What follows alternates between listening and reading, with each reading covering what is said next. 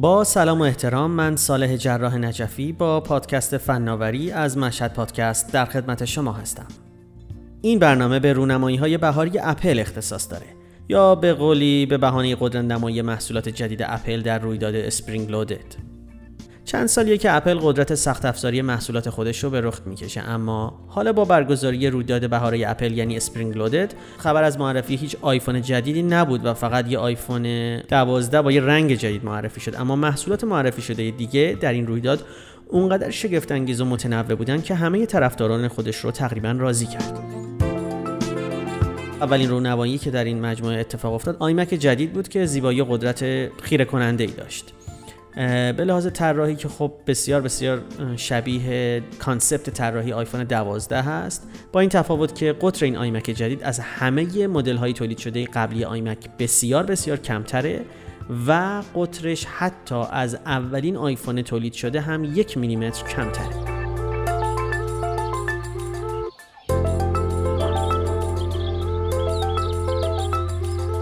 در واقع در زمینه طراحی اپل برای همه معرف زیبایی و در عین حال سادگیه. اما این دفعه با رونمایی iMac جدید نشون داد که طراحی این محصول مینیمال تر از همیشه است و دیگه از اون همه خطوط منحنی خبری نیست. در واقع همون concept آیفون 12 iMac جدید یه نمایشگر 24 اینچی داره که 3 اینچ بزرگتر از iMac های قبلیه اما فوق العاده فوق العاده باریکتر. با این تفاوت عمده که این محصول جدید برای اولین بار با تراشه اختصاصی اپل یعنی همون M1 و با طراحی یک پارچه و به مراتب قوی تر شده تولید شده. CPU این iMac با تراشه M1 8 هسته ای هست و GPU اون هم در دو نسخه متفاوت 7 و 8 هسته ای تولید میشه. که قیمتش هم بر اساس اعلام اپل 1299 دلار و 1499 دلار برای این دو مدل پیش بینی شده. از ویژگی های دیگه این iMac می‌تونیم به دوربین خارق العاده وبکمش اشاره کنیم که با کیفیت Full HD تصویر برداری می‌کنه.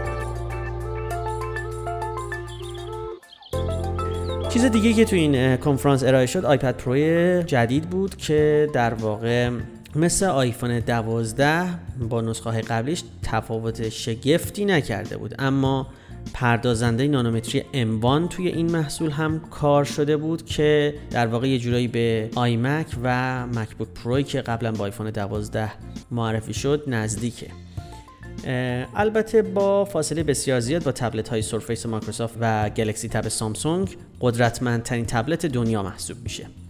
طبق گفته مدیران اپل iPad Pro جدید با سی و جی پی 8 هسته‌ای 50 درصد سریعتر از نسخه 2020 هست.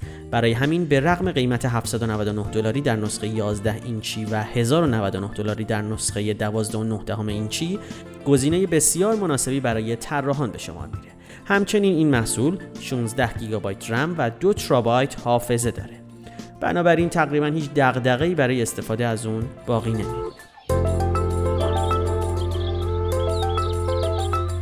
یکی دیگه از ویژگی های جذاب این تبلت دوربین جلوی 12 مگاپیکسلی اونه که از تکنولوژی Center Stage بهره می‌بره.